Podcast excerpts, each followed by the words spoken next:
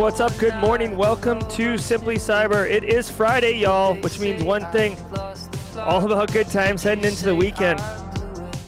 It is June 23rd, 2023, episode number 394 of Simply Cyber's daily cyber threat briefing. It looks like my camera is frozen, so let's go ahead and figure that out. One second, please. You see what happens? You see what happens? We can't have nice things. I, I don't even know if you can hear me now. Bro, what are we doing here? This? This? Oh my god. Let's do that. Uh, that works. There's one camera. Hello. Here's another camera. Boom. Now we got action. We got action, people. Good morning. Welcome to Simply Cyber's Daily Cyber Threat Briefing. I'm your host, Dr. Gerald Auger, and over the next 45 minutes, me, you, Io, Adrian, Dan Reschke, Brandon S., audio issues, Carl, and a whole new set of gear in the studio is going to be delivering the hot takes on cool cyber news. We're going to be giving my expert opinion and analysis on each of the stories on what it means to you as a practitioner, or if you're looking to break into the industry, you're going to get value here. Believe that. The networking is excellent, the people are amazing, the stories are fun, and the music's pretty good. This is The Midnight, my favorite. But before we get into shredding the top cyber news of the uh, of the day and hooking you guys up with tons of value, let me give a little love and shout out to the stream sponsors, starting with my good friend Eric Taylor over at Barricade Cyber Solutions. Barricade Cyber Solutions is dedicated to helping businesses from cyber attacks and recover from the damage done. Cyber attacks can cause massive issues for businesses and send dedicated, hardworking business owners into turmoil. We're talking tummy trouble. Grab the bottle of the pink stuff but don't sweat it because Barricade Cyber Solutions is basically a personified version of the bottle of the pink stuff, and they know how to mitigate the damage done by cyber incidents, both from a technical perspective and from an emotional perspective. Guys, people aren't robots. When they're dealing with an active ransomware incident, they're not thinking rationally, they're making really boneheaded decisions, or they're just straight up in shock. Barricade Cyber Solutions.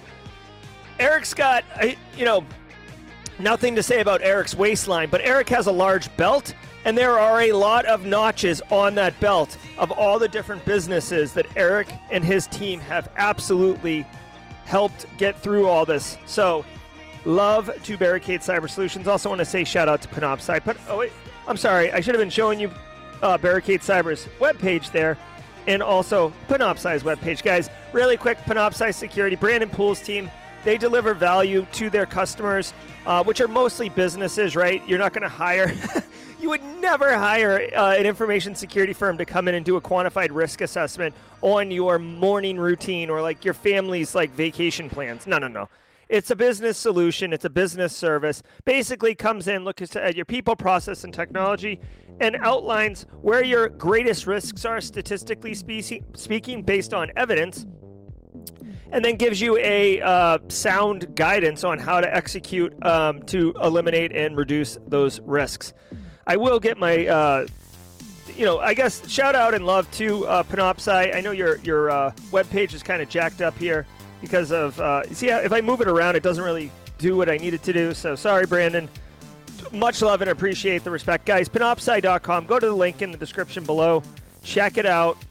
Um, if you're if you're working at a business or you own a business and you need a little bit of help, Brandon Poole can definitely sort you out. It's all about good times, guys. If you're live with us right now, hold on one second. Let me let me zoom in. Oh, see, still trying to get my studio dialed in in the in the remote studio. Much love to uh, Team Live. If you're here live with us right now, 115 of you, you can see up in the right hand corner of the stream, there's a ticker counting.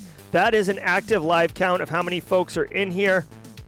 If you are here, you get half a CPE. If you replay, you get half a CPE, frankly. For your time here, this is a um, instructor led, and I would consider myself quite qualified instructor led webinar on top cyber news, right? So it's worth half a CPE. It qualifies.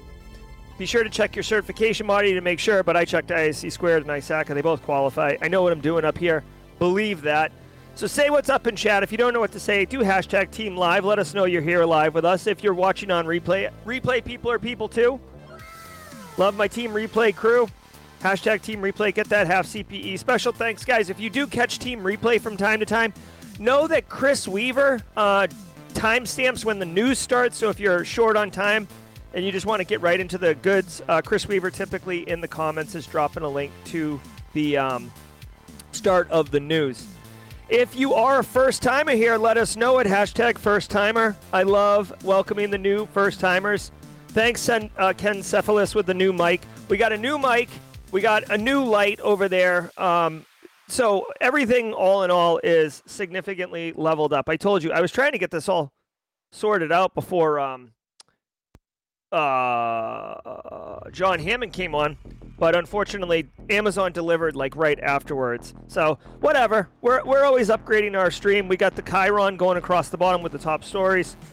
Uh, hashtag first timer if you're first timer here. And then finally, my favorite thing to talk about: if you are shy, socially introverted, I've had people DM me. Uh, you know, I appreciate the DMs. Uh, certainly stepping out of your comfort zone, but take the step to your professional networking. Um, start laying the seeds now. Hashtag passive observer. Leon Elliott with the first timer. What's up, Leon? Welcome to the party. Sherry Kramer, Kramer Sherry Kramer, first timer. Gigi, Gigi with the first timer. Look at all these first timers, y'all. I don't know how y'all found us, but welcome to the party. We're all about good times up in here. All right, guys. We got a great show for you. It is Friday, which means Grayson's joke of the day. Uh, unfortunately, Grayson slept in and has not provided me said joke. So, James McQuiggan, if you're in chat, I might need a pinch hit.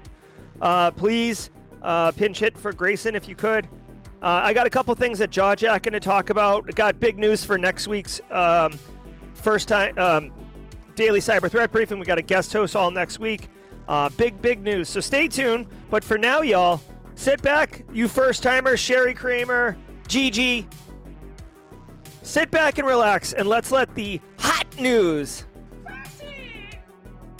wash over you in an awesome wave. All right, guys? So, uh, actually, I think what have I been saying? Let's let the cool news wash. Uh, wait.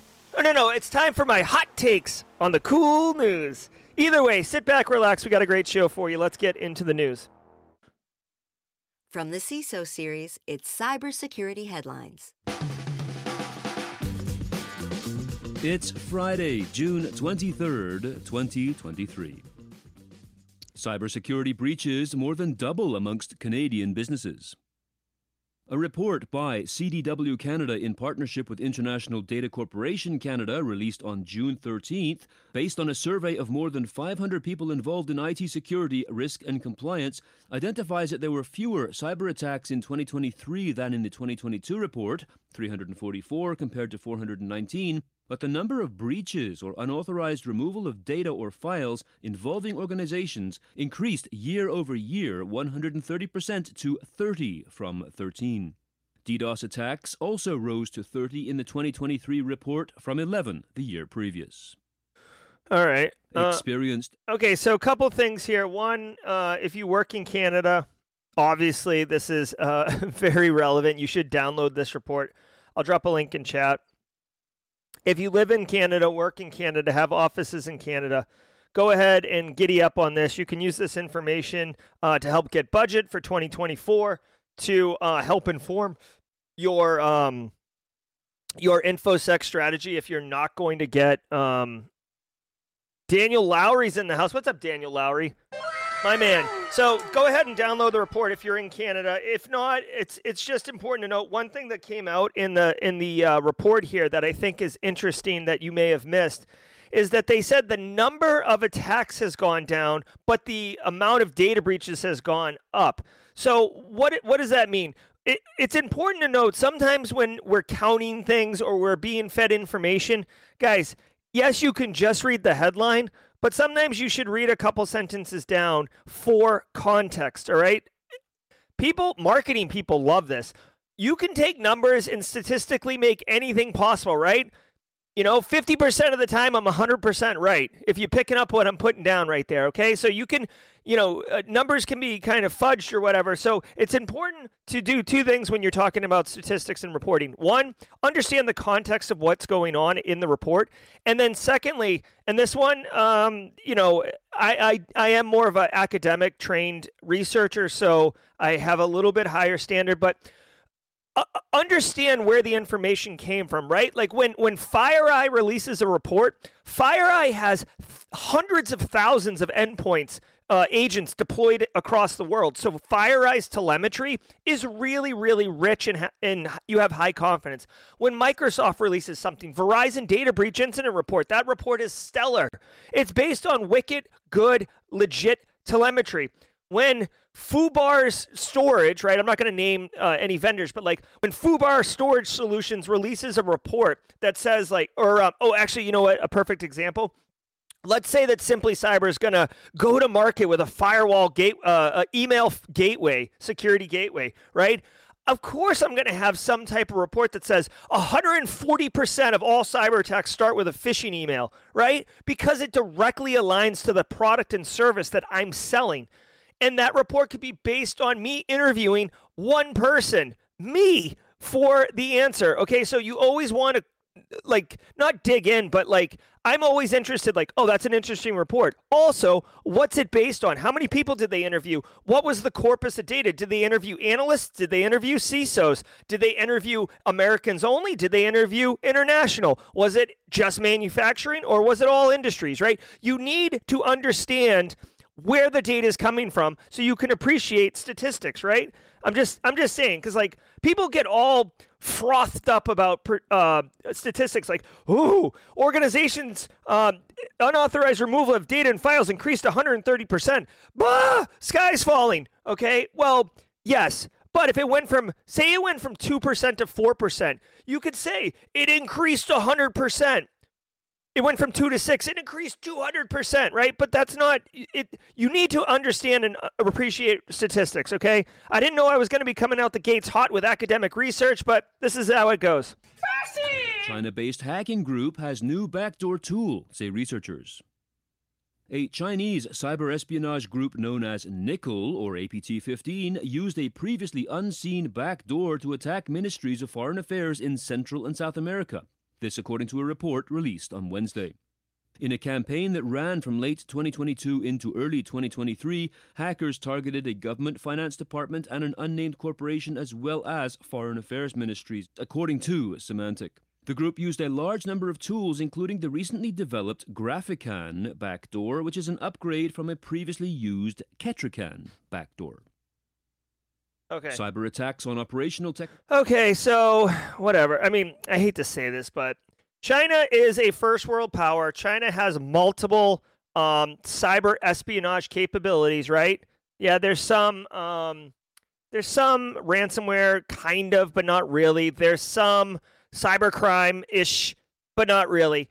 Uh, when you look across the landscape of cyber threat actors and their motivations. North Korea really geeked up on um, uh, like cybercrime for financial gain, the Lazarus Group, and then uh, spying on their own citizens and then spying on perceived adversaries. Okay.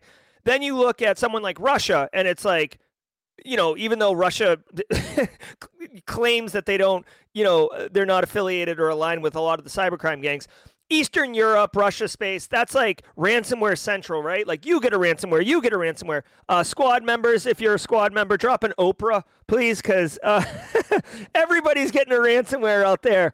But China, China's playing the long game. China's got an authoritative regime. China's all about espionage and um, I don't want to call it data exfiltration, but um, they're really big on making sure that their adversaries are, uh, you know, well known of what they're doing, and also you know, intellectual property around medical research, around energy research, around military capability research, all of that gets exfilled into China, right? Like, let's be honest, okay? So they have these capabilities. This right here, this nickel APT, who I hadn't heard of before. Thank you, squad members. A lot of lot of love going out uh, for the uh, Eastern European Russian threat actor groups. So listen, China's got all these different threat actors. Uh, good, good on them. What what I will say is this is totally in the playbook of advanced China espionage threat actors.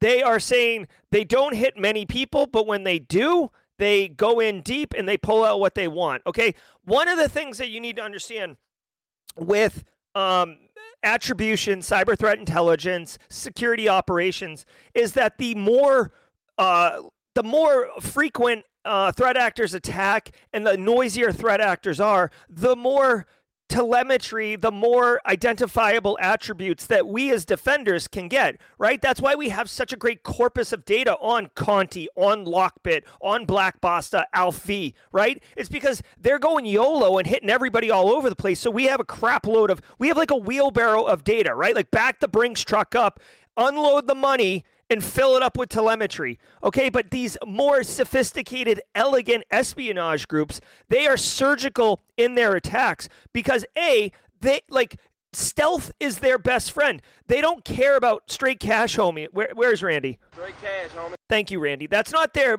modus operandi. Their modus operandi is data because data is more valuable than a one-time transactional um, financial hit. They're interested in data. Okay, so um, good on them. Obviously, um, Symantec sniffed out this nickel group, so now TTPs are a little bit known. Again, this is more information for cyber threat intelligence analysts to consume, and also for us as practitioners just to be mindful of. But I would say, unless you're like, you know, Swiss Bank, so, you know, or or like something like that, or Volkswagen, um, you're probably no, or Siemens, right? Getting in the healthcare space, you're not really too stressed out about nickel hitting you. Okay, so just be mindful of that. Um, also, just as a fun fact, because uh, it's my show, when I heard this, I was thinking like originally the APT was called Nickelback, and like Chinese, uh, like um, the leaders in China were like, were like, you know, putting a hairy eyeball on it. They're like, hmm, Nickelback? No, no, we're not doing, we're not doing Chad Kroeger here. We're not doing that today. And they're like, all right, all right, all right, all right. How about just nickel? And they're like, all right, thumbs up. Technology and industrial control systems lay the groundwork for kinetic warfare. Attacks on OT and ICS environments could enable the development of kinetic weapons with physical effects, says Chris Dobrec, Vice President of Product Marketing for Armis, speaking at InfoSecurity Europe on the future of cyber warfare this week. Referencing Stuxnet, Havex, and Colonial Pipeline, amongst others, Dobrec described how such attacks can have a harmful kinetic effect. He stated that 24% of respondents to his company's research said they were not prepared to handle the effect of these kinds of attacks, even though 76% believe they have appropriate controls in place. Citing the attacks on Ireland's health service executive last year, he predicted that there will be more attacks on healthcare organizations in particular in the future, as well as on utilities and transportation. All right. Like, okay, so here we go. This is going to be a pretty um, I, I don't want to call this a hot take, but this is going to be an unpopular take. All right, guys. Okay. Stay with me. Let, okay, so first, just the story. Industry leaders are saying that OT and ICS, which is operational technology and industrial control systems, it's basically cyber physical systems. So when we we commonly we me you Jamie Fleck, Cherie Slam, Daniel Lowry, when we're talking about securing things, we're typically talking about IT. It's almost implicit we're talking about IT. IT is information technology. Obviously, we, we almost use it ubiquitously and we don't think about it. But this is like workstations, servers, networking devices, etc. Things that move information around, right? When we talk about OT or operational technology, we're talking about things that like vent gas into space or mix chemicals or spin things around or move a robot arm to apply a Hyundai door to a Hyundai car body, right? Whatever it is. Cyber physical systems, okay? And for the longest time, OT, operational technology, by the way, OT and industrial control systems are used interchangeably, by the way. Uh, for the longest time, they were separated from the IT infrastructure, okay? But now, because of the internet, right? Because of the internet, the information superhighway, um, these systems are starting to get coupled together. Why? Because it's wicked convenient for Daniel Lowry to be in a cozy, comfy, warm, um, you know, building, outcrop building in northern Alaska, and on his mobile phone checking the health of the um tex- uh, the Alaskan oil pipeline, right? So I, I don't know if you've ever seen this, but like on these pipelines, every you know hundred yards or whatever, there's like a sensor, right? Because you need to detect flow, you need to detect the temperature, you need to detect if there's pressure issues. Well, instead of Daniel Lowry, thank you, Daniel, for being my guest today on the show, as I use you as an avatar. Instead of Daniel driving for 18 hours and sh- getting out in the freezing cold and checking these uh, these pipes, he can just go on his phone in between CoffeeZilla videos and check out the pressure and all these things. So super convenient. The problem is a lot of these technologies the OT side were not set up to be secure. They were built in the 70s. They're wicked expensive. The people who now operate them are field engineers, like true field engineers. They're not IT people. They're not, you know, they, they, they have like dirty hands and they're greasy and they don't want to deal with IT stuff. They just want to, like, you know, uh, make the system work the right way, right? So what ends up happening is you get this connection of IT and OT and then the IT can get popped because it can be accessed from anywhere. And then all of a sudden, you've got gas leaking in the air. If you want an example, a real example, you can Google Jacksonville, Florida water uh, plant or whatever. That's one example. Like last year or two years ago, some uh, punk stumbled into a TeamViewer session at a water cleaning plant and could have changed the chemicals and poisoned the city. Um, I believe that that was just a curious hacker, not a nation state threat actor trying to conduct a cyber attack. Okay, so so what I just laid out is everything that was like your you know, thank you for coming to my TED talk. What is OTICS? Why is it an issue? And why in 2023 um, are those systems connected? Okay. Now, let me give you my not hot take on this one, right? Uh, with all due respect, we have been talking about OT and ICS being the Achilles heel of any major power. And I agree it is. If you turn the power off, dude, look what happened when Texas blew their grid up uh, last year. Like Ted Cruz jumping on a plane. Like people were freezing their butts off, okay? Didn't have heat. Look at what Russia did to Ukraine in 2014, shutting the heat off on Christmas Day. Dude, if you don't have heat and it's sub zero, within a few hours your pipes are going to burst you're going to die okay? Not not maybe maybe that's extreme you're not going to die in a few hours but like over prolonged period of time you're going to be screwed. Try do me a favor turn off the power to your house and then try to function for like 5 days. It you won't be able to. This is why people have generators attached to their house okay? We depend on critical infrastructure to deliver our way of living. However there's been such a like I feel like like oh OTICS attacks are going to be like the next thing. Like that's been the drum forever. And I just feel like based on what Russia's doing in Ukraine and the behaviors with that, we didn't see that. Russia has full capability to knock Ukraine infrastructure off the grid, right? Like critical infrastructure in Ukraine could be brought down. Now, one of two things is happening here. One, Russia can't do it, and OT isn't that insecure.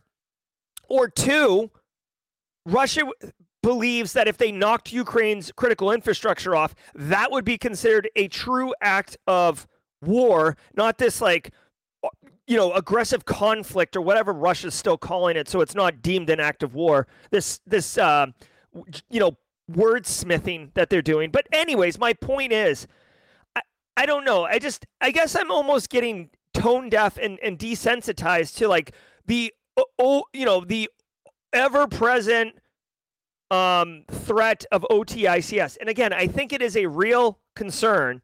It's just, I don't know. I'm just, uh, it, it's like, you know, you're good. Like once a quarter, you're good for like a big report about how, you know, we're going to get blown back into the dark ages.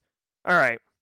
Again, not a hot take. I'm sure a lot of ITOCS people are going to um, push back on that. And I completely understand why. I'm giving you a slice of my take I just, I don't know. I almost wonder if like Don Weber or Bryson Bort or any of the ICS people, uh, what their take would be on the media coverage of OTICS um, risk. Okay, thank you. Exploit released for Cisco AnyConnect bug giving system privileges. Proof of concept exploit code is now available for a high severity flaw in Cisco Secure Client software for Windows, formerly AnyConnect Security Mobility Client, that can let attackers elevate privileges to system. As we reported last week, Cisco did release security updates to address this security bug on Tuesday when it said its product security incident response team did not have evidence of malicious use or public exploit code targeting the bug in the wild. Cisco Secure Client helps employees to work from anywhere using a virtual private network and provides network administrators with telemetry and endpoint management features. Okay, so all right. So I've said this a million times before, but it bears repeating for our new first timers, GG. Um, when a vulnerability comes out, it gets a CVSS score. The CVSS score is between zero and 10. Anything under six, like like with all due respect, you don't get out of bed, right? It'll just get caught up in a patch cycle, whatever, no big deal. Anything north of nine, you're interested in. 9.8 is like a magic number. 9.8 means that it's a wicked bad vulnerability. Uh, by the way, really quick, I've been getting a lot of comments in Team Replay um, that I say wicked a lot, which I wicked I, I do. Um, but and people wanted to do a counter, so I've been thinking about maybe doing a wicked counter. We'll we'll see about that. Uh, but it is just uh, my cultural upbringing. Okay, so a nine point eight is essentially really bad vulnerability, but there isn't an exploit. They reserve that point two to basically indicate to people like you and I that this thing has got active exploitation out in the wild. If I had to guess, and this is just a guess, CVE 2023 20178 was a 9.8, and now it is a. Oops, there's where you can get the uh, exploit. So don't click on that. Um, and now it is a 10. If I had to guess, let me see. Where's the? Um, oh, of course I can't find it on stream. Whatever. I, if I if I had to guess, it's a 10 now. Um, here's the deal: Cisco AnyConnect Cisco AnyConnect is used everywhere. System privileges are basically root privileges on a Windows box, which is not good. You do not want people, you do not want humans operating under system privileges. System is like a service account for applications and crap like that. You, you don't want to be driving around with a system account. AnyConnect is everywhere. Uh, it allows VPN connections in a post pandemic remote workforce running AnyConnect is a real solution. Like, like it's a Cisco's a good solution for this.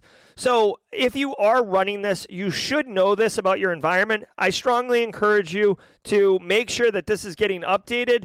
Cisco AnyConnect may be set for auto patching or auto updating. I'm not 100% sure, so check your settings, but do not let this one go. There is an active exploit out there. That means threat actors can take advantage of this vulnerability. Just because there's a vulnerability doesn't mean it's being exploited. When there's an exploit, that means the vulnerability can be and will be exploited. Also, I want to point out this is a proof of concept exploit, which means it's got the cradle of exploitation, but it doesn't deliver uh, the payload necessarily. So you can't just you can't just be a um, a novice and like download and fire. You would have to tune this a little bit, but anybody anybody that has a level of sophistication and is a threat actor of sorts will be able to take this POC exploit code and uh, weaponize it. So watch out. And now, a word from our sponsor, Wing Security. The first step to securing your organization's SaaS usage is knowing which SaaS applications your employees are using, third party included. Wing offers a completely free SaaS shadow IT discovery tool you can find it at wing.security and self on board. No sales in the process, no credit card needed, no time limit. Just go ahead and discover your SaaS usage. All right. So it, it is the mid roll. So GG, Daniel Lowry, if you guys are first timers here, you may not know this, but we do this every single day on the stream at the mid roll. That's right. Good music, good times. Guys, I want to thank all of you for being here. Squad members, regular community members, first timers, much love. Hope you're getting a lot of value out of the stream. I want to thank the sponsors, Barricade Cyber and Panoptcy. Stay tuned to the Jaw Jack segment, which, which is the end of the show, um, where I will announce a brand new sponsor. I secured a six month sponsorship with one of my favorite companies yesterday. Uh, really, really appreciate the support. Ah, crap, I'll just tell you. So, Black Hills Antisyphon uh, have agreed to partner with Simply Cyber for six months. Um, so I'm super excited. I love Wild West Hackin' Fest. I love John Strand, Jason Blanchard, Deb the Deb, the Hawk, Ian, like the whole crew over there. I love what they're doing. They they inspire me. So I sincerely appreciate them wanting to support the channel for a six month engagement. That is amazing. So thank you. Thank you so much. Okay, guys, if you're getting value out of the stream, do me a solid. Hit that like button. Education value. Thank you, Jenny Housley. Entertainment value. Now, you might be like, Jerry, I'm here for the news. I'm not here to pump your YouTube channel, bro. Well, guess what? You, Gigi, you, Daniel Lowry, may have found this channel for the first time because YouTube suggested it to you. Why did YouTube suggest it to you? Because every single morning, people like the Simply Cyber Squad community hit the like button, right? So it's literally gaming the algorithm to say, hey, a bunch of cyber people like this show. I'm going to go out and reach to more cyber people. And that's how we help promote the show and help people find us. So if you're getting value, if you want other people to check it out, uh, please hit that like button. It goes a long way. Thank you, Joey Hyde. Yeah, those likes are rookie numbers. You got to pump those numbers. Guys, um, Simply Cyber Community Challenge. I want to thank all of you, including Joey Hyde, who's currently holding the baton. Every single weekday, uh, we continue the Simply Cyber Community Challenge. This is a challenge that started months ago, and you guys have been bringing the heat. Every single day, one member of the community takes the baton. Joey Hyde has it today. Joey Hyde will be tagging somebody today. If that person accepts, go on LinkedIn and post your cyber story. Why are you doing cyber? What is it about it that you love? What motivates you? Whatever it is, give your cyber story. And then here's the best part. Go you everyone else in chat, the 230 of you in chat right now, go to LinkedIn, connect with whoever's holding that baton and comment. Connect with the people in comments. It will have an avalanche effect because you'll start building your network with like minded cyber professionals who are supportive, inclusive, and all about good times.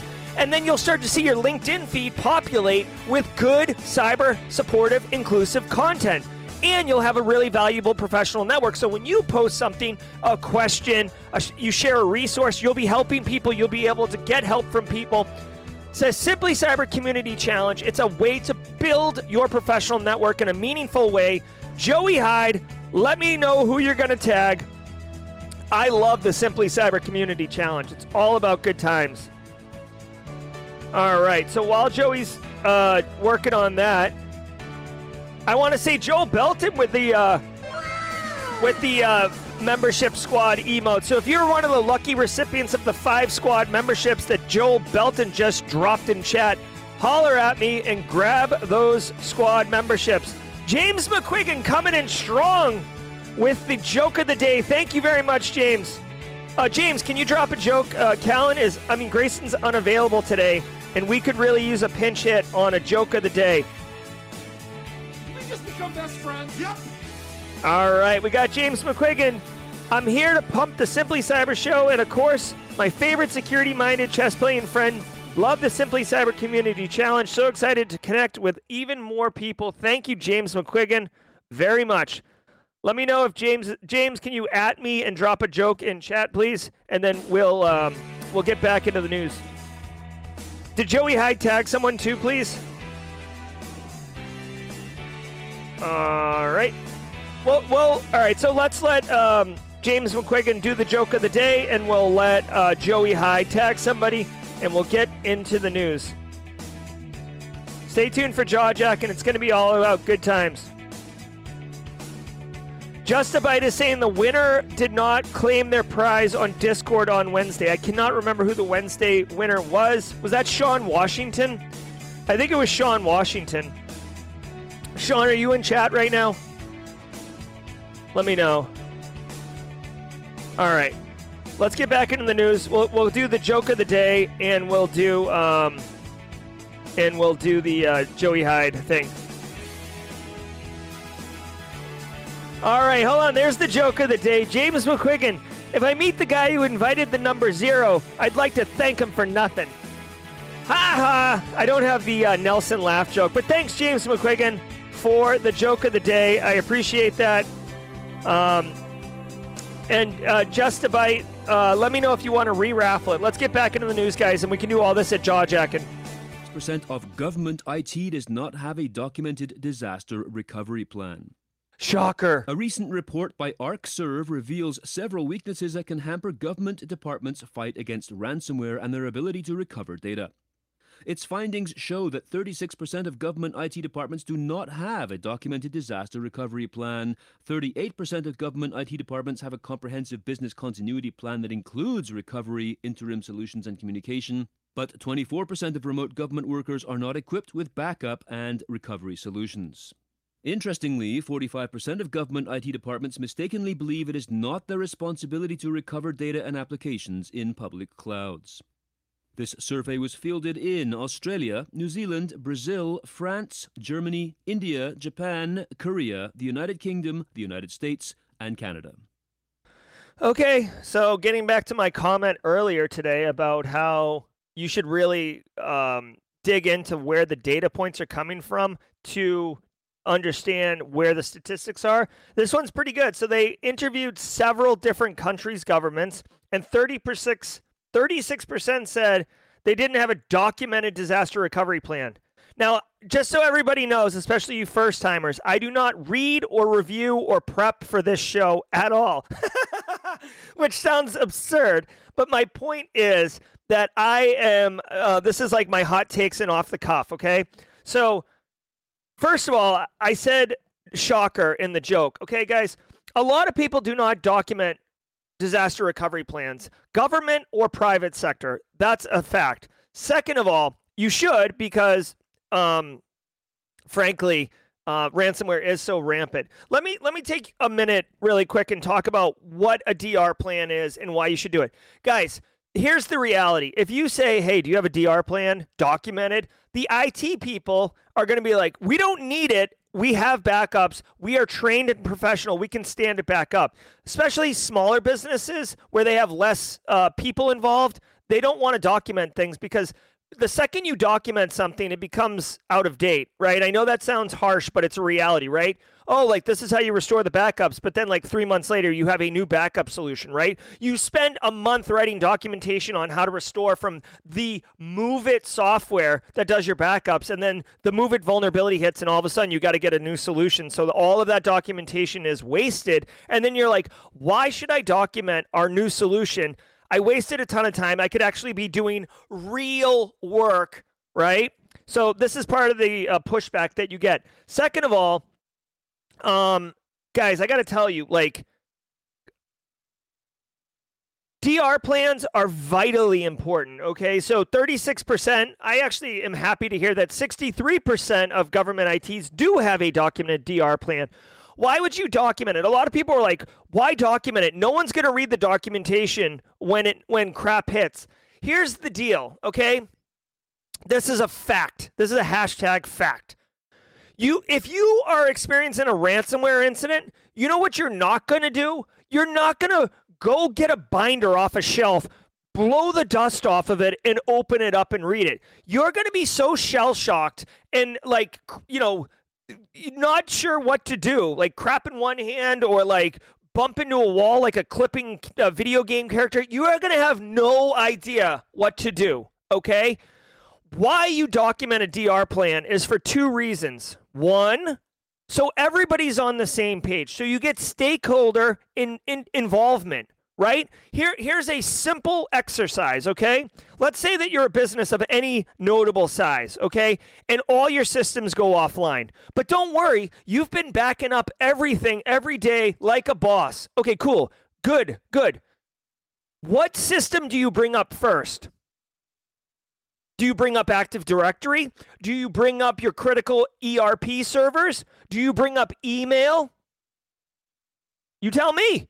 Well, guess what? If you're actively dealing with an active compromise that has bricked your entire business, that is not the time to have that conversation. The time to have that conversation is left of boom, where everybody, the business, the executives, the IT people, they all get in a room and they ask that question.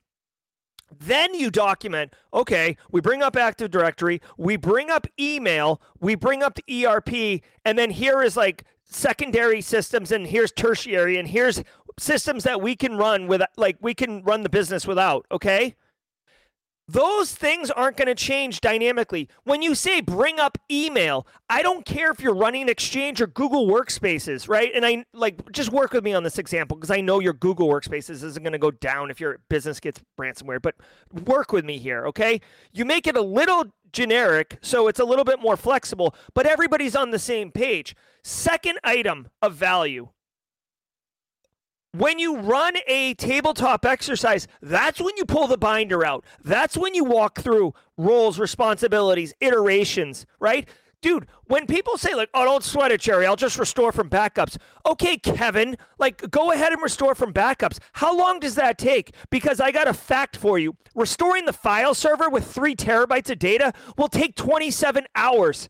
Okay, and I'm not being, you know, aggressive or you know, a confrontational. My point is, it's not a freaking mouse click button like a video game and everything's back up. It will take 27 hours, assuming you don't run into issues. Do you have a new, like, do you have a hard drive disk space to take on four terabytes? Or is your cold DR scenario, you know, just like, um, you know, like, like, uh, oh, we're just to go to Best Buy and buy, buy, you know, um, hard drives. Like, okay.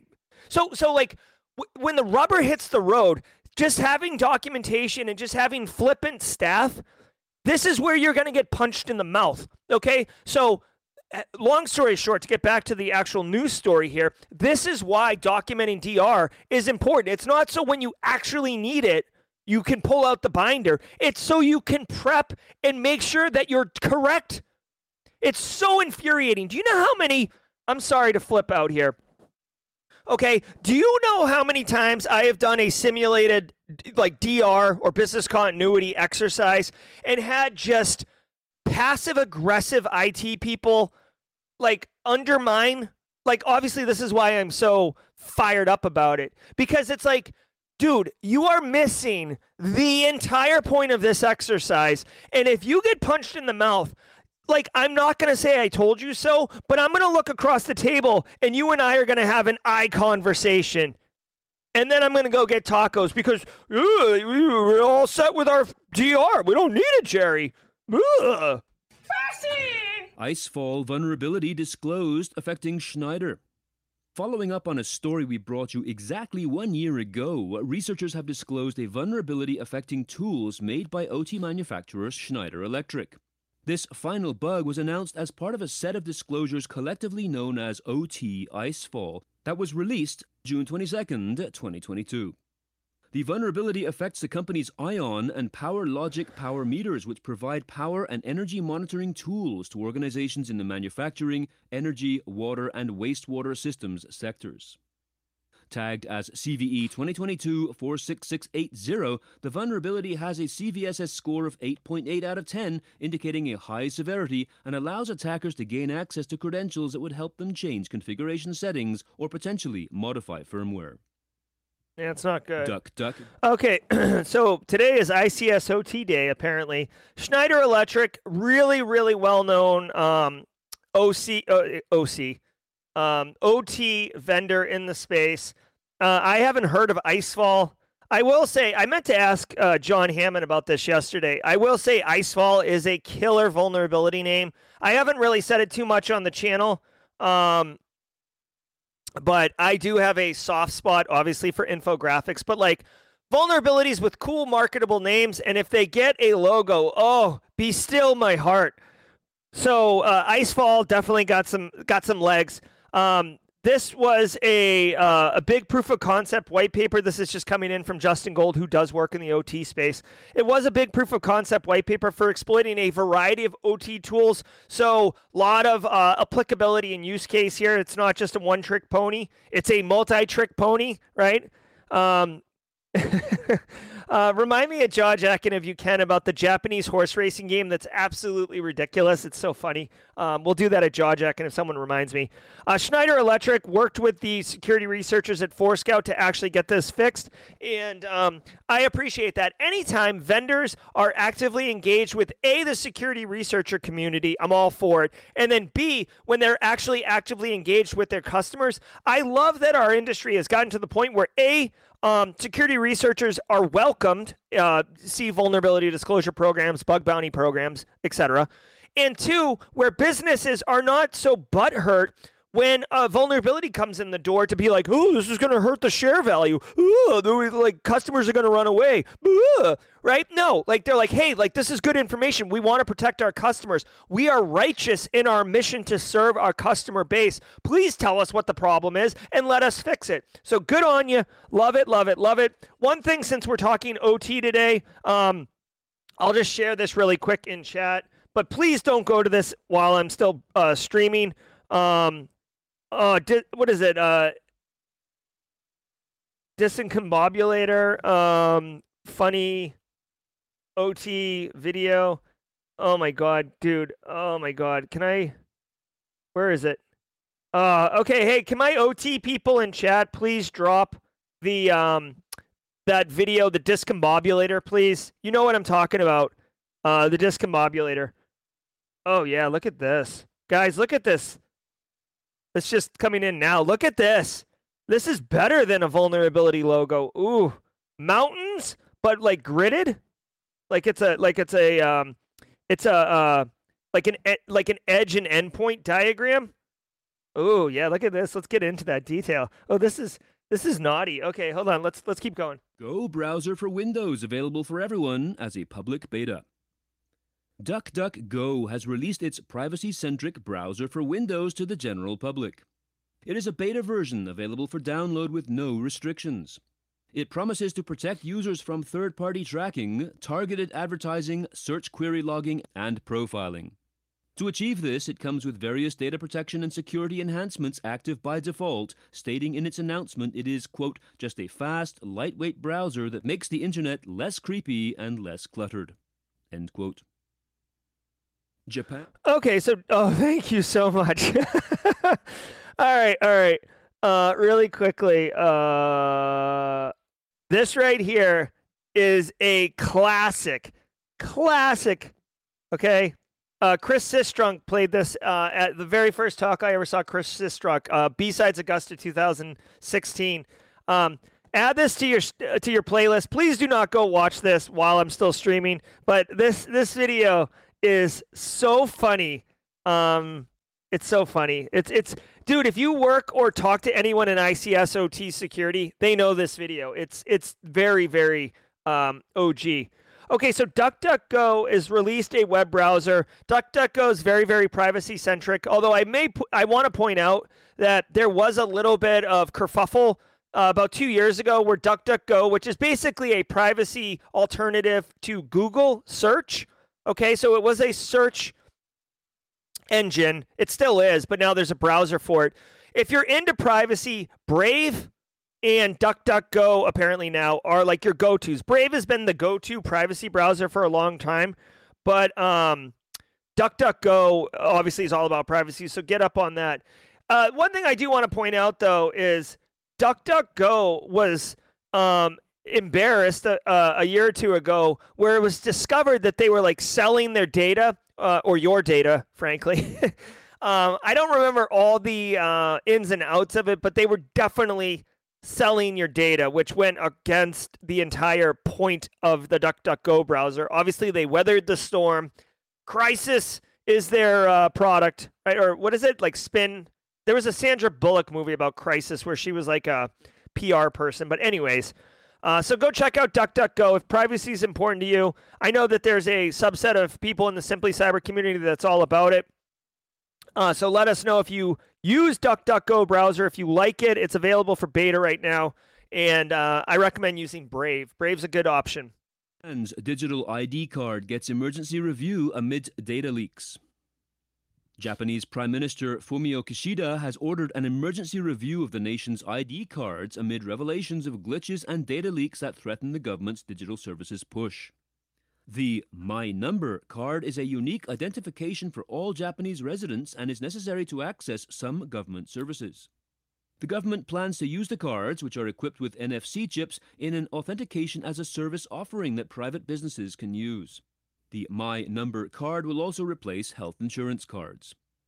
Japanese media reports that people with similar names are receiving cards intended for others, while some recipients found the card links to records describing someone else. Oh my God, donkeys. And Okay, so this is I, I could tell you exactly what happened here, okay? I, I would tinfoil hat, Jerry. I always like to preface, uh, and for you new people, Daniel Lowry, Gigi, I always like to anytime I say something that is remotely salacious or um, you know, I could come back and blow me up or cancel me. I do like to put a disclaimer up there that this is just in my opinion and does not re- reflect that of the Simply Cyber community, nor do I have any information about this. Okay, guys, let me tell you what happened here. Japan comes out with a you know national ID, right? It's kind of like a you know driver's license in the U.S. except like federal ID, social security card, kind of ish. Okay, and the idea is that it's a response to COVID 19. They want to be able to, you know, centralize and be able to roll out stuff to the government if they need to do mass um, population health things or pop population anything. Uh, they'll have these ID cards, and on paper, this is good. And to the, you know, the six, you know, uh, like Rand Corporation people that were in the room that came up with this plan, good on you, right? Like you're loving it, loving it, loving it, loving. Okay, now here's where it becomes a hot take.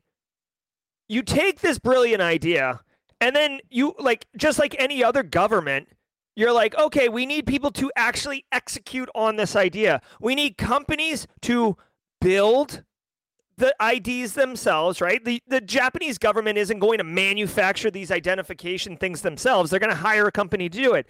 They need to hire a company to pull all the data, right? All these people. They need a company to mail all these things out. They need a company to do customer support. So when people call in, I didn't get my card, my card's wrong. Like whatever. They need a company to build a website to to communicate. Okay? So like you get what I'm saying, all right? There's multiple people involved and I'm based this heavily on my experience in the United States. Okay, so they probably bid out the contract. Here's where it comes in. Here's where Carl interferes. Okay, here's where Carl jams his ugly face into the mix.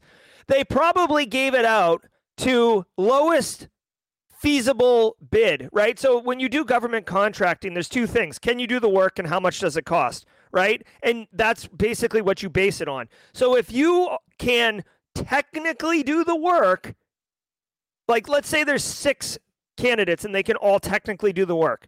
Then they'll choose the lowest bid. But when you're choosing lowest bid you're getting what you pay for. And in this instance they had you know double prints. They had people mailing the wrong things to each other. Who knows if the nfc actually works? This is a classic example of great plan terrible execution. And by the way they may i don't know what the population of japan is but it's not uh, you know, under a thousand. So it's going to be more expensive, frankly, to clean up this mess. Not to mention the the potential for private data breach and private data uh, loss and stuff like that. I, I do want to say, let me check my calendar really quickly. I do want to say shout out and thanks to NCC Group for being really chill about me going over. Uh, thanks, Base. Just a quick reminder to join us later today. Nice. That's going to do it for today's news. Stay with me for just a hot minute.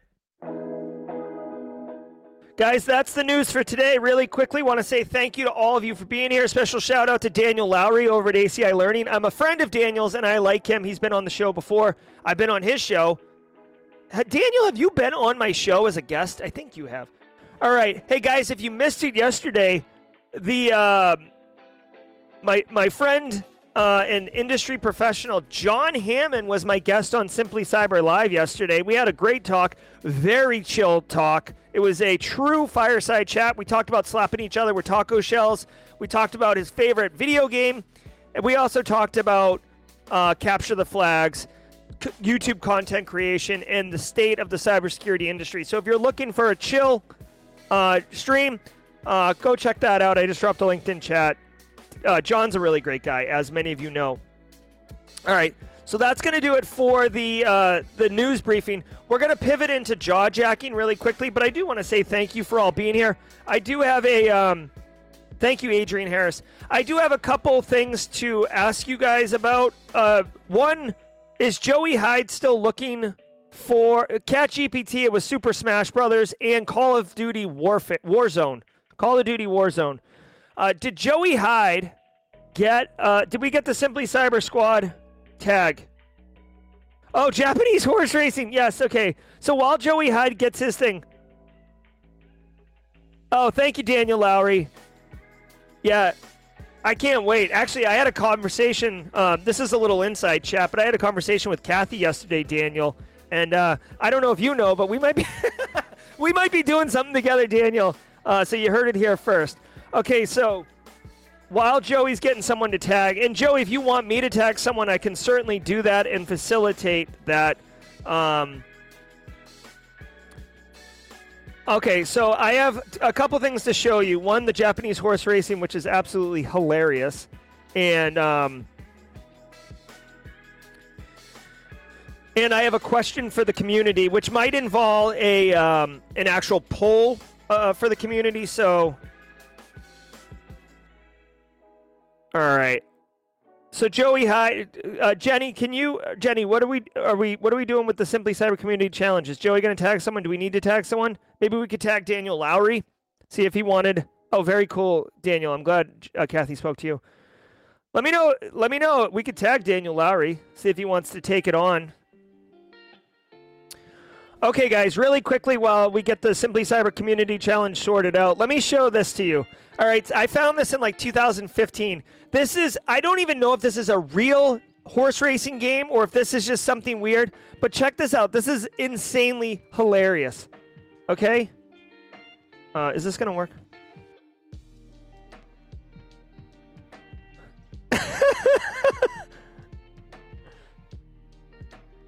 just stay with me on this one.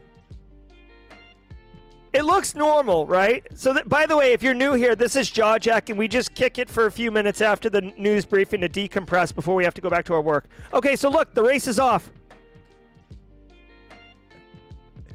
Like, there's an abominable snowman pushing a Trojan horse down here. This guy's riding in a um, a, a chair on a bull. That horse is two stepping down the range. Like, that's a double horse, like a, a, a tandem bike. I mean, uh, have you seen this before? Just Ben. Okay, so Jenny Housley, I will tag someone. Daniel Lowry, let me know if you're interested. Daniel, hold on, Daniel Lowry. Um, let me uh, do this, Daniel. Daniel Lowry. Um, tag on Simply Cyber Community Challenge. Let me know if you'd like to take on the challenge. Anyways, have you guys seen the four? It's so ridiculous. It's so ridiculous. Here they come around the stretch. This one, there's a like there's a walrus being ridden down here in the back. Uh oh! Hey, look, the abominable snowman's actually making a push on the far right side on the final four legs. Abominable snowman's coming up tight. He's swinging the arm. It's not looking good. All right, We've got the two can can dancers slap fighting on side the horse. That horse is actually stretching. It's not looking good. The Obama Snowman. All right, we've got a wig. Uh, uh, oh, oh no! This one is puking on its opponents. Not good. This guy is. He grabbed an oar. He's actually paddling. Uh, it looks like that's going to give him the push. And number eight clears. Who had number eight? Winner, winner, chicken dinner. All right. This is the absurdity of this Jap. I don't know if you've seen this, but it is, it is so ridiculous. It is so ridiculous. Um, so, anyways, there, there you go. Google if you if you Google Japanese horse racing or Jap- Japan World Cup, you'll get that. It is careful though. It is a uh, it's a YouTube show hole that you might not get out of. Okay. All right. So where are we at? Most extreme elim- are any most extreme elimination fans here? Oh no, I I don't know what that is. Adrian Harris, I don't either know. Okay, glad you enjoyed it, Joey. All right. Did we get a Did we get a grab tag here? Uh, Jenny, I see Jenny te- uh, texting here. Let's see what we're doing. No response from Daniel. Okay, that's fine. Uh, is Gigi still here? I do like engaging the new timers. Gigi Henderson. Gigi, let me know if you want the simply, uh, simply cyber community tag. Just got into cyber two months ago. Obsessed with it. Love the daily. Keep me informed. Henry Pedra. Welcome to the party, my friend. All right, so we've got a request out to Gigi Henderson. We'll let that roll. Guys, I got a question for the Simply Cyber community. We're down to 191 people live in chat. Uh, oh, Gigi. Gigi takes the challenge. Okay, so Gigi is going to pick it up. Thanks so much, Gigi. Welcome to the party. I'm glad you're here. All that we ask, Gigi, is that you go on LinkedIn and post your cyber story. Who is Gigi Henderson? What does cybersecurity mean to you, Gigi? Add the hashtag Simply Cyber Community Challenge. And folks in chat, please jump on LinkedIn and connect with Gigi, connect with the people in comment, and let's blow up the Simply Cyber Community Challenge. And Gigi, I know it's asking a little bit more of you, but if you can come back on Monday for the stream in order to tag another person at the mid roll, we would genuinely appreciate that. I hope I hope to see more of you, Gigi, in chat.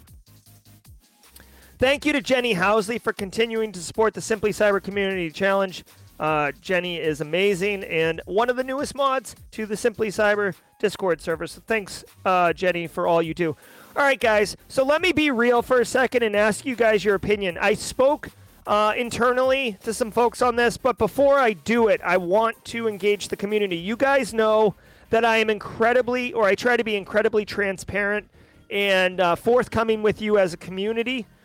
Um, the newsletter, exclamation point newsletter in chat. William Air started a new job.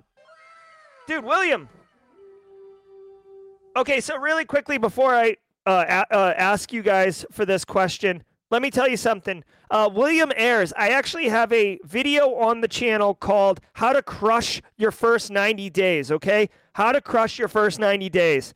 Um, it, you, it- this isn't an action item, but like you may want to go check it out. I tell you exactly how you can like just demolish your first 90 days to the point where like your bosses are like, Jesus, look at this guy. Look at this lady. Okay. So, um, if you want, go check that out. I, I put it there as a service. Okay. Okay, guys. So, Simply Cyber newsletter, if you're interested, every single Monday you will get an email in your inbox that has been curated and it will give you three pieces of actionable intel one for your end user community, one for your peers like IT and InfoSec folks, and one for your executives. You can get budget, you can reduce risk for your, uh, your business, you can be better informed if you're looking for a job. Um, you'll not only know a top news story or, or piece of actionable intel, you'll know how to operationalize it. Okay, that's what the newsletter does. The newsletter's like, here's something you should know about, and here's how you can operationalize it.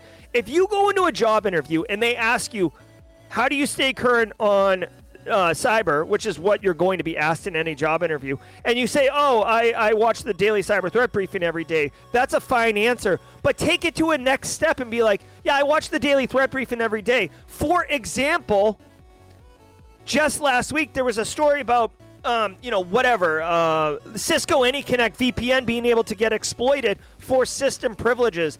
Do you guys run uh, AnyConnect here at your business? Because if you do, you may want to check that out. Like, brah, like hold on, let me do this so you can fully see it. Guys, if the guy or lady interviewing you, you're giving them actionable intel for them to turn around and operationalize at their work because they didn't know that Cisco AnyConnect had a massive 9.8 vulnerability with active exploitation in the wild. You are already delivering value and you don't even freaking work there. Believe me, this is the value, okay? Get that job. Get it. Okay, so that is what the newsletter is. Now, here's my ask for the community. Okay, guys? Here's the reality. I was checking the uh, I was checking the credit card statements yesterday, and I noticed um, a charge.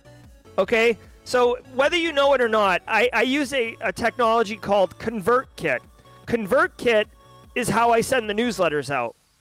ConvertKit, when I signed up, was $250 a year, which is like 20 bucks a month. And I was like, okay, I can absorb that cost, right? Squad members support, ad revenue, whatever. I can eat $20 a month. Well, because the newsletter has been so popular, the way that the pricing works is based on number of newsletter subscribers. Uh, my newsletter, or the Simply Cyber newsletter, has crossed a threshold. The newsletter costs $1,100 a year now, okay? Which, which is fine. I'm fine with that. But I was thinking, how can I offset the cost without directly asking for donations, okay? And I came up with a solution, and I want your opinion on it, okay? So, here is the deal. I have a uh, like relationship or something, whatever you want to call it, affiliation with a platform that allows me to take uh, like vendors will put a blog post on this platform and I can read, you know, there's like 50, 60 blog posts and I can grab one usually I read it, and if it's something I think is valuable to you, I will grab it and I'll post it on LinkedIn. And every time someone clicks on the link, I get a, I get a small uh, fee, right? You guys don't have to buy anything. It's just if you go to the, the blog post. So what I was thinking was, in the newsletter, there would be the three stories plus the bonus section of like whatever's hot right now. Then I would add a, like, you know, basically a sponsored story or a sponsored blog post, like a little section. And the idea is like, yes, it would be something that I read and think adds value, but the but the real the transparency is for everybody that clicks on the link, I would get a small fee. That small fee would be designed to go back and pay for the platform that's delivering the newsletter. I do not charge a subscription fee for the newsletter. It is a community service that I've done for I don't know how long the newsletter's been around, 6 months, 9 months, whatever. But but now the cost of the freaking platform is expensive, and I'm trying to I'm trying to find creative ways that do not require like Patreon, and I don't have to like pay gate the f- newsletter. So guys, um, let me know what you think. I'm gonna put a poll in chat because the poll will be um, anonymous. That way, if you think it's scummy or you think it's not a good idea, and you don't want the wrath of chat to get on your back, we'll do um, we'll do a poll so it's anonymous. Do you like uh, the I don't know sponsored poll idea to help fund newsletter? Like, let me let me know in chat. I mean, all you have to do is click on it. Again, you, I, I think you have to read not read it, but I think you do have to spend like a certain amount of time on the page, thirty seconds or whatever, uh, scroll it. I don't know. But let me know in chat. I, I would appreciate it because here's the thing. Yes, there's there's revenue and there's money being made and all this other stuff, but I, I do take my role as, as a as a servant leader of this community quite seriously. And for something like this, I, I basically I want to run it by the community. Okay, so let me know. I'm gonna pour a coffee.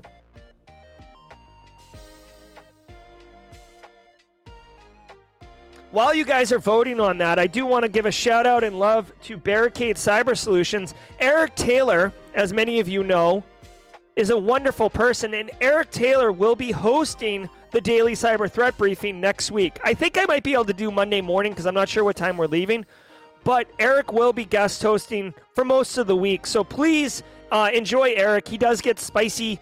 Uh, he does do. We have instead of the spicy sound, we have this little little dolphin noise there. So uh, giddy up on that. All right, let's check how many people have voted.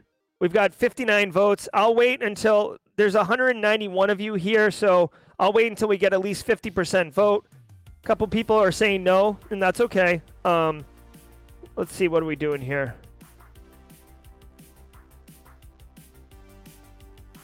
Oh, cool. All right. Um, let me just check my calendar. It looks like I have a meeting. Oh, good. Hey guys, I got a meeting with Gary Ruddell at 9:30. You guys remember Gary Ruddell, uh, YouTuber, really good guy, CTI guy, offset guy. We're meeting with at, with him at 9:30 just for a little catch up. All right. 96% feeling it, 76 votes in.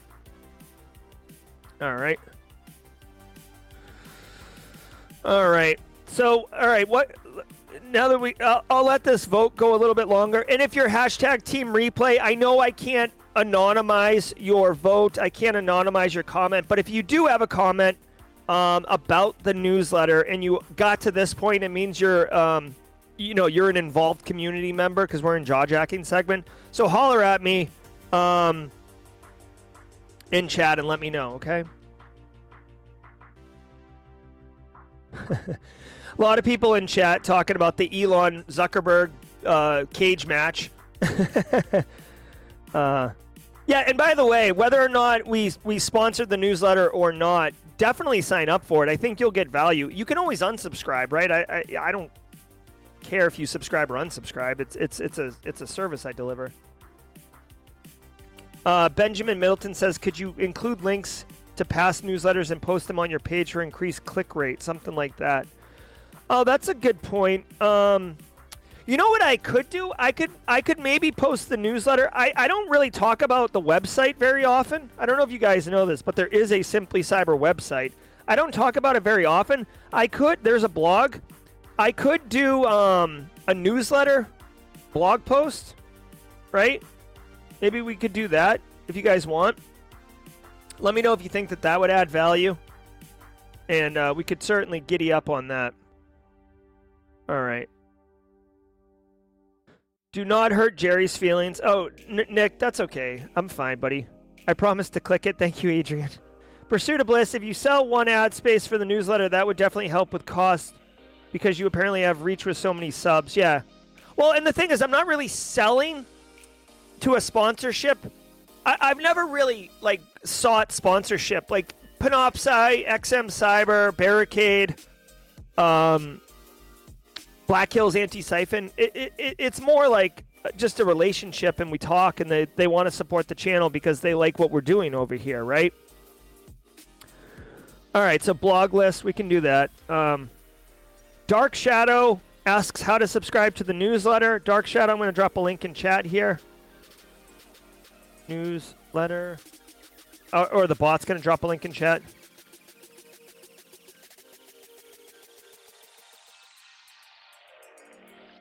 Okay. All right. Um, any final questions? Any anything you guys want to talk about? Let me let me end this uh, the chat here. We're at 96 votes. There's 190 184 of you, which is more than half of the people voting. Okay, I'm gonna end the chat, um, or end the poll. Excuse me. Uh, thank you all for those who voted. Um, it does seem overwhelming that uh, people are okay with this, and for those who did not like it, um, you know, I, I, appreciate your opinion. Uh, but with this overwhelming thing, um, and the and the, like the, the ability to kind of support the newsletter, uh, I'm going to continue. I'm going to start doing that. So look for it this Monday and I'll report back to you guys if it's working or not. I'll tell you what, if if if it's not working, um, I'll, I'll stop doing it. I'll stop doing the sponsorship part. I'll continue doing the newsletter, right? Um. Oh, thank you, Ross. I, I hear you on the donations. Um, I mean that's kind of what the squad membership is. Um, we'll we'll see. Stay stay tuned. We'll see. Like uh, I, I'm I'm I'm slow. I, I talk about this openly, which is kind of insane on my streams, but like I'm working towards, um, I'm working towards quitting my job so I can be able to serve this community more, right? So, you know, stay tuned for that. Is my face wicked dark? I feel like it is. Let me. There we go. Oh no, my face is really dark. I think I need to turn this light up more. Hmm. We'll see. Uh, what did James say that was like? It, it's not bad to have sponsors if it enables you to reach more people and the sponsors in our space. Yeah, exactly, James. And guys, by the way, I, I, I don't know if you know this or not. You may not have noticed this. I get solicited all the time, right? I just had someone yesterday yesterday wanted me to like sponsor and pitch um, like a standing desk. I've had people want to send me like running shoes. I, I have people who want me to push NordVPN. Like I get a lot of like solicitations that I just don't go forward with or bring up because it's not I don't believe in the product or I don't want to subject you as a community to it. Like whatever. Um so uh Lamar Anderson, anyone taking bets? What's the bet on? Oh, Elon versus Zuck. Dude, Zuck will destroy Elon. like Zuck's been uh, rolling around BJJ. Um, Elon, I mean, dude, uh, like with all due respect, as far as I know, Elon's he's so hyper focused on getting to Mars. Like, I really believe that Elon is thinking way big, big, big picture. Like, he runs Tesla and all these other things exclu- exclusively to fund his I'm getting off this planet mission. Okay? So he doesn't have a lot of time to protect himself. How can one reach you directly for something that may be interesting? I would like to ask your opinion. Saif Eddie Musa. Uh, just tag me on Discord, uh, Saif.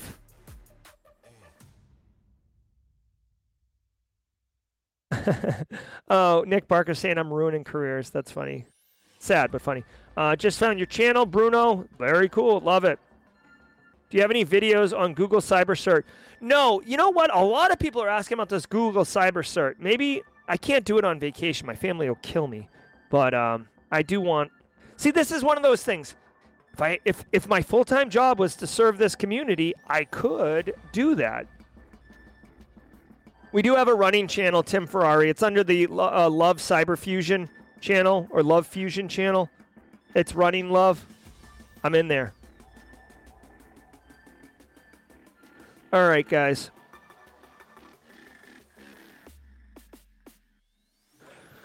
All right, guys, that's going to do it. I'm going to boogie out of here. Hit hit the head. Finish my coffee before my 9:30 a.m. meeting. But guys, I want to thank you all for being here today. Thank you for voting. I hope you got value from the stream. Everybody enjoy your weekend. Like I said, I may or may not be here Monday, but the stream will go on. And uh, Eric Taylor, you're in good hands. Uh, also, uh, next Wednesday, we have the. Um, next Wednesday, we actually have another Market Your Cyber Self video. I'm just going to tease it a little bit.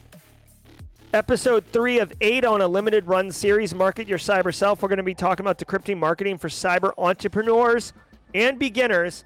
Virginia Case is amazing at marketing, and I won't be there, so there will be a special guest host. It will not be Eric Taylor. It will be someone from the Simply Cyber community, so you'll have to tune in and find out who that special host is. It's going to be great. I promise you. I'm Jerry from Simply Cyber. You guys are wonderful. Until next time, stay secure. Everybody, I hope you enjoyed that content. Keep the cybersecurity train going by connecting with the other Simply Cyber community resources. We have the Discord server that's lively and always keeps the conversation going. You can connect with me directly on LinkedIn. And also, every single weekday morning on the Simply Cyber channel, we're doing live daily cyber threat briefings, 8 a.m. Eastern Time, as well as Thursday at 4:30 p.m. We're doing live stream interviews with industry experts, and we produce videos that we push out every Wednesday morning. I'm Jerry from Simply Cyber. I hope you enjoyed the content, and we'll see you in the next one.